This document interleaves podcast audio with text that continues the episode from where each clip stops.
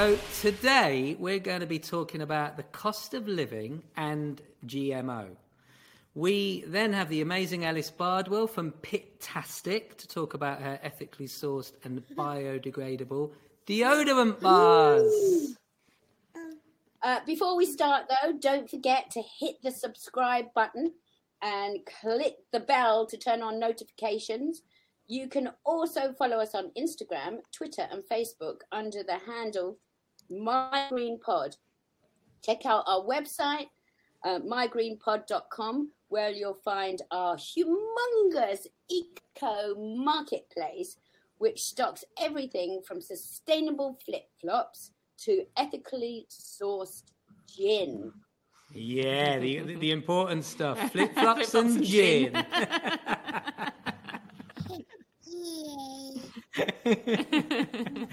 so, this next bit is news of what we've been up to at home. So, Joe, what have you been doing to green up your life since we last connected with our audience?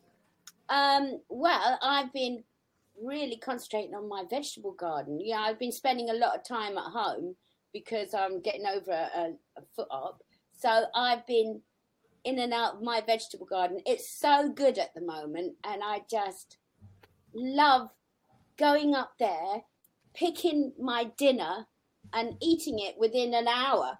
You know, Yeah. it's just it's joyous. It's just, and I feel those nutrients going into my body. I don't know if it's just me, but I really feel like I can feel what it's doing me good. So it's all about my vegetable garden at the moment. That's amazing because so what what's the tastiest thing you've had from the from the patch so far?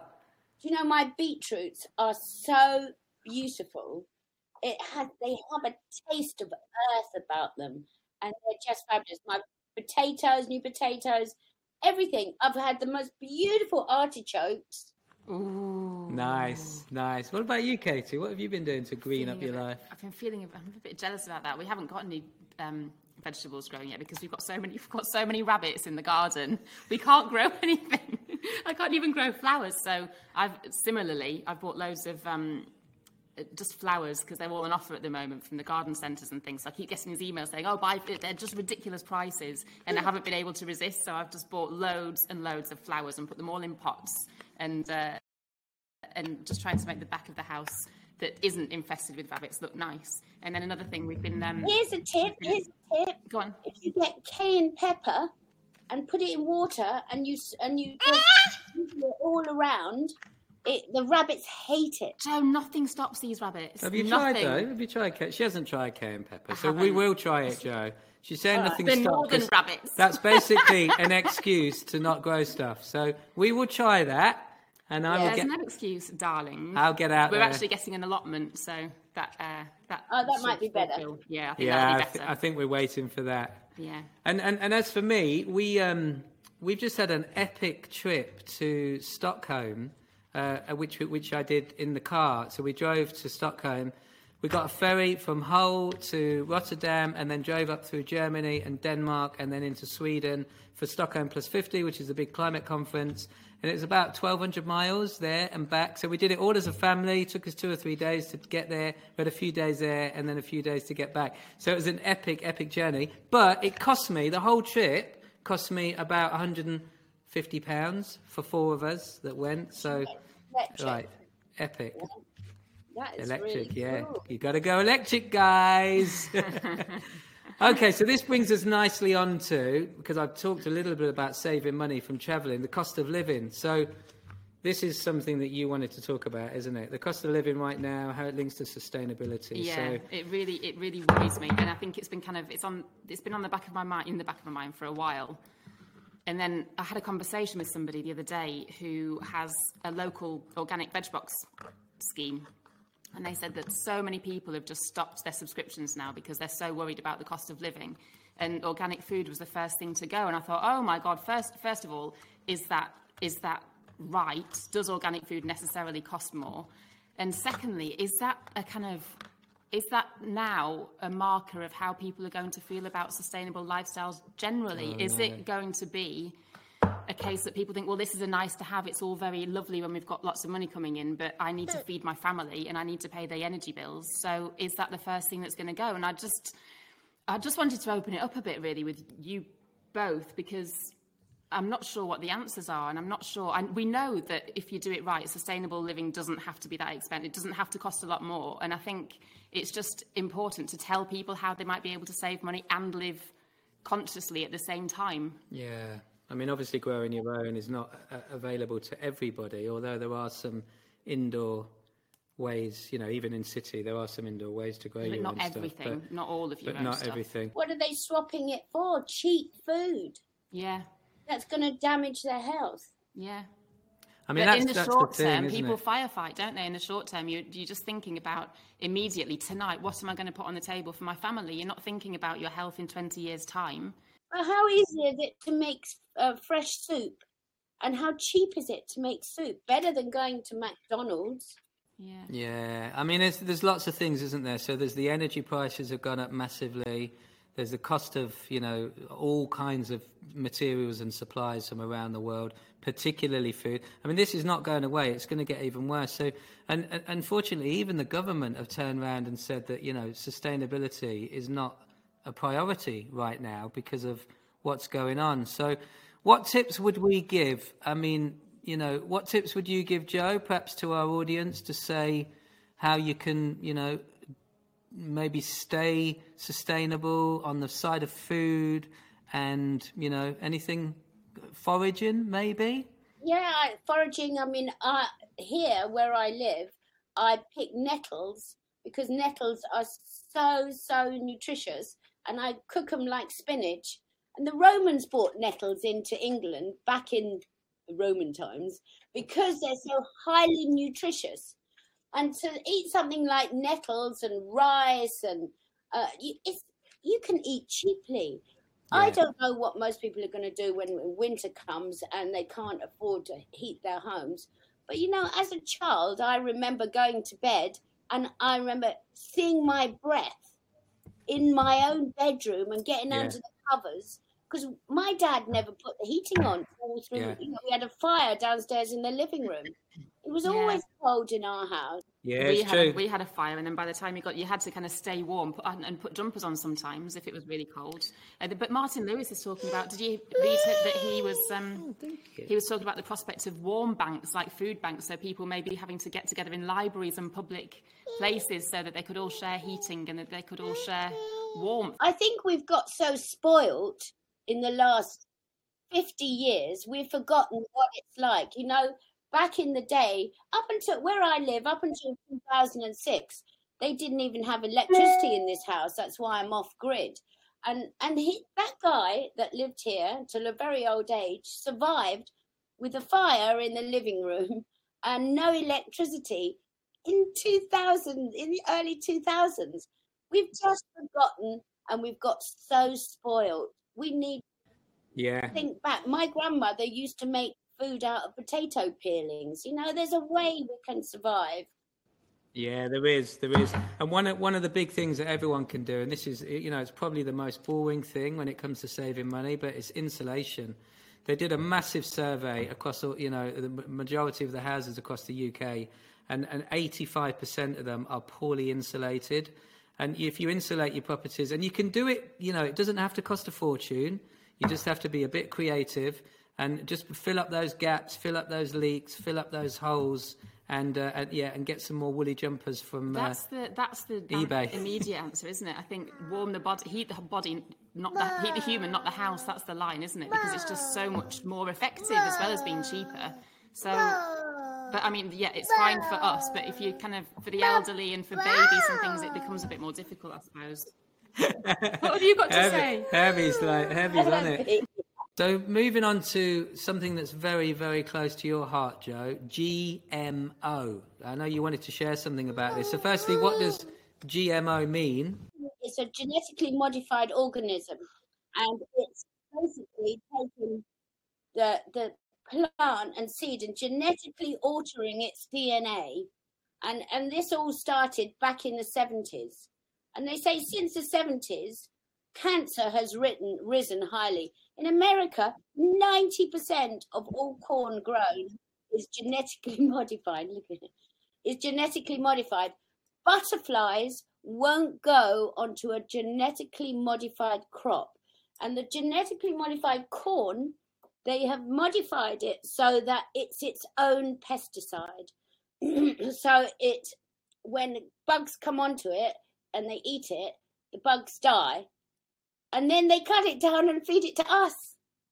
And England is is now a, a, going through a thing where it's allowing, it's allow being more um, uh, lenient and letting GMO come into our country. And I don't think we should allow gen- genetically modified crops. Yeah, I mean there was there's been a few um, there's been a few interesting uh, global trade laws around this, hasn't there? Because the UK is letting America um, letting us trade with America a lot more, and America's laws around pesticides are much weaker than the European um, European laws. So that's essentially opened up the doorway for new crops and new food products to come into the UK that essentially are uh, up to recently been, been illegal to have here, right? Yeah, but not only that, we're feeding our animals on GMO pellets. So it's just too much now. And I can't understand why we're going so far away from nature. And, you know, you look at people are getting so ill all the time. It's just definitely been links, hasn't there, to cancer, you know, to, to cancerous cells being caused by these particular chemicals in food. I tell you what I'm noticing though, Joe, and I really appreciate you bringing this to the table because it's important. I'm noticing there is a big shift uh, in people that are actually reconnecting back with a more natural way of living.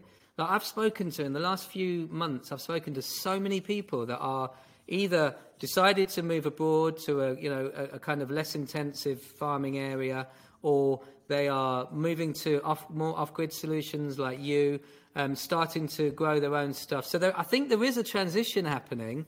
The problem is it's just not happening quickly enough. But most, I mean, you know, most mainstream shoppers, if you like, the, the, those people that are called consumers, um, I guess they're still bought into this kind of trusting the food systems that we've got. So how can we how can we educate people more about it? Though? How can we, you know, how, you can't tell people what to do, can you? No, it's very difficult. You can only you can only lead by example. It's about the soil health and soil quality as well, isn't it? And you look at kind of the way that agriculture's been for the last. I mean, it's not yeah. that long in the grand scheme of of human history, and just what we've managed to do in that time, you know, and to completely wreck the quality of the soil that we have to grow the future our future food in is just it's just. So, what do people have to look out for? Like, if you don't want to buy into that GMO system, what do you need to look out for on labels? You have to look at the labels because in England we have okay. we have to label if it's got GMO. If it if it says the only way you can guarantee if it says no just mm. does not contain GMO because sometimes I find there's things that are so tiny written yeah that you, if you you have to look for it but I always go for organic. But with certification, though, not just that it contains one organic ingredient, which is sometimes what they do. They're very, very crafty with their labeling. They they find ways around it that you so you don't at first you think, oh, this is fine, and then when you really look, you'll see there's only one ingredient. It's crazy, isn't it? Because that just shows that they know we want the organic products. They know that demand's there, and that's why they're kind of shouting about it on their own packaging. But they're not they're not delivering it. So it's really it's just it's so underhand. It's just oh, it's just awful, isn't and we it? are we are moving it. We've got to move into a time. You know, if we are we are going to you know hit our kind of targets of keeping temperatures from rising above, you know, that critical 1.5. We're already on a trajectory for that to be two, possibly three degrees higher by the end of the century.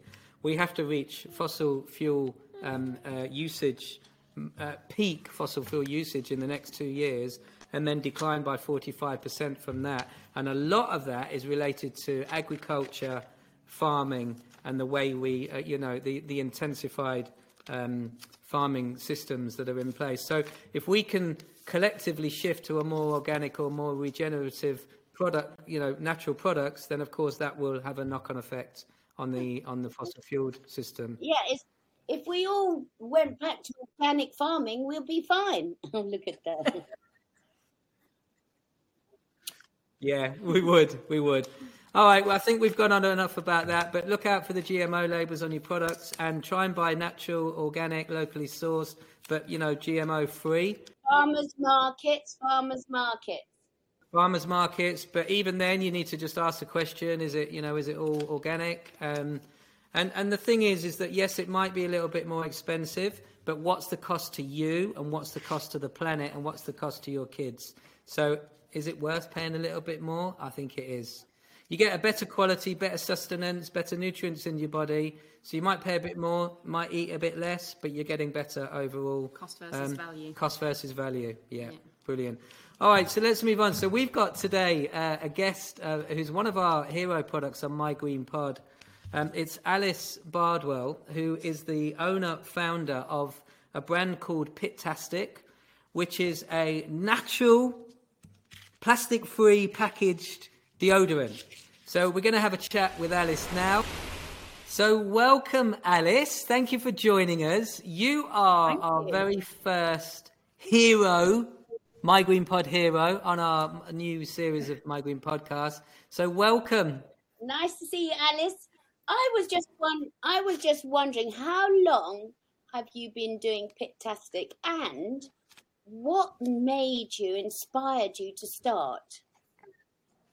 Ah, so it's now the end of 2018. Um, I had one of the first of the UK's plastic free shops. Um, one of the originals lovely David Attenborough inspired. Um, and during that time, the whole big thing that everybody was trying to make their first plastic free change on was the solid shampoo bar. Everybody wanted a shampoo bar. Everybody did. I think it was just one of those things that somebody wanted to change, and that was a big thing. And so I then started to think, oh, what else could I do that would have a, a bar that other people would need on a daily basis? And so I started to tinker um, with doing the solid deodorant. Um, however, things came to a diff- grinding halt um, kind of early 2019 because I had a stroke. And uh, I lost all my speech, and as you can see now, I can talk again, which is all good.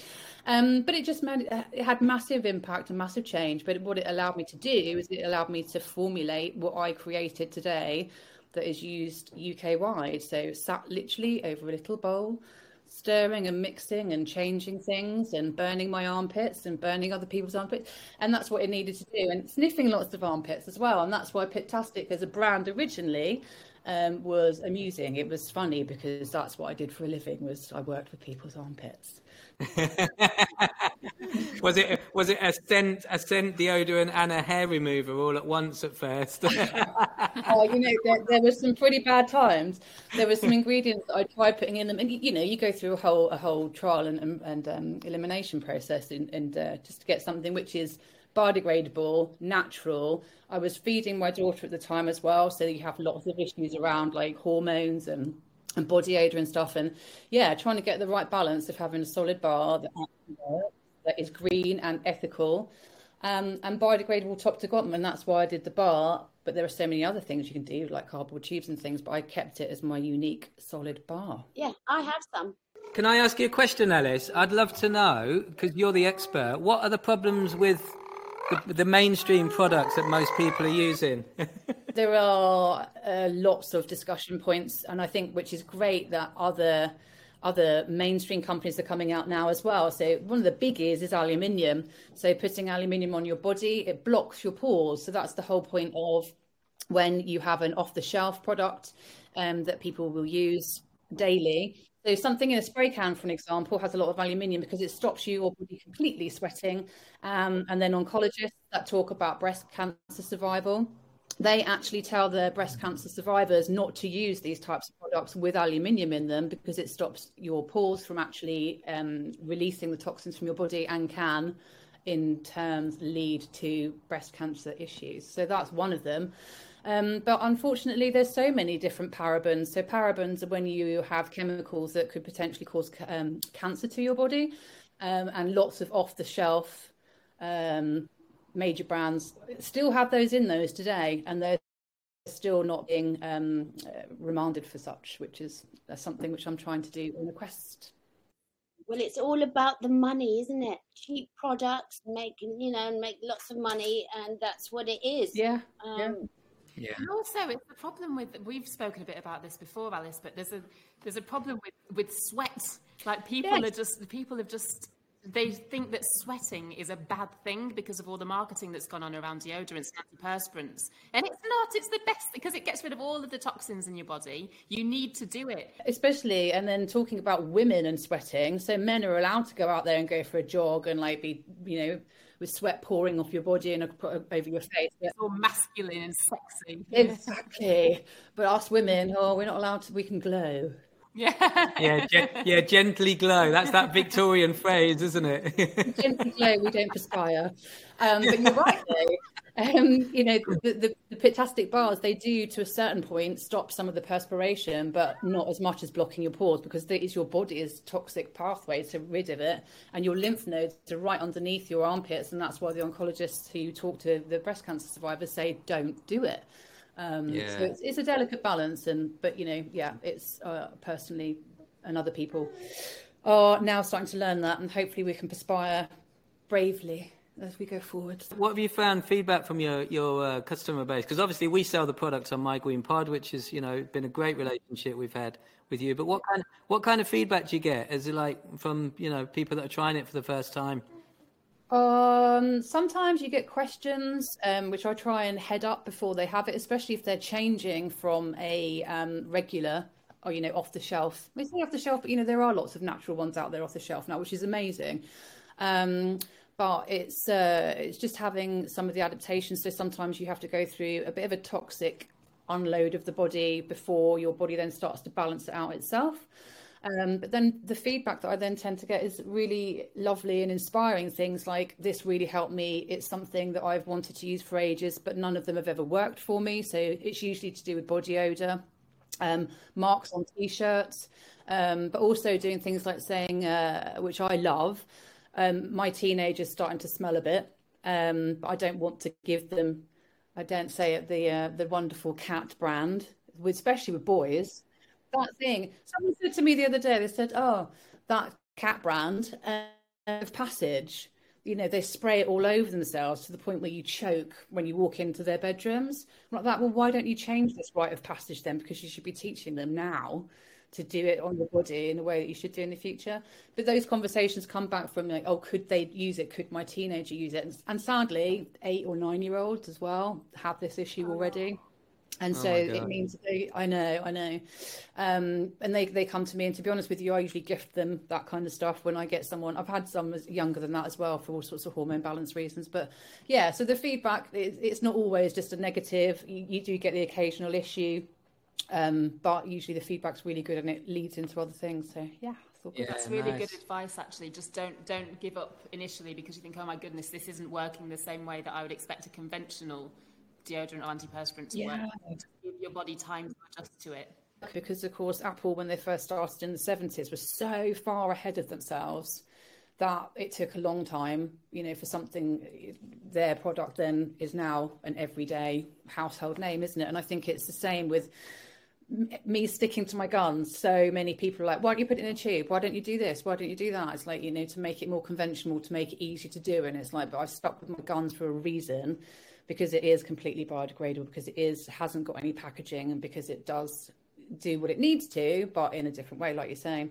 Sometimes like in the summertime at the moment people get a little bit um, worried or concerned because it's a bar because it's really hot. I don't know about you at the minute, but it's about 27, 28 degrees here. And of course, if you leave your deodorant in the car, it'll melt and stuff, but put it in your fridge. And it's just, again, making tiny little changes that has such a huge impact for so many different variables of what we're trying to do with our lives, our bodies, the environment, the planet, doing little things. And, uh, and it still works. And that's the whole point that I'm trying to do. Yeah, I love that because this is very much about those little.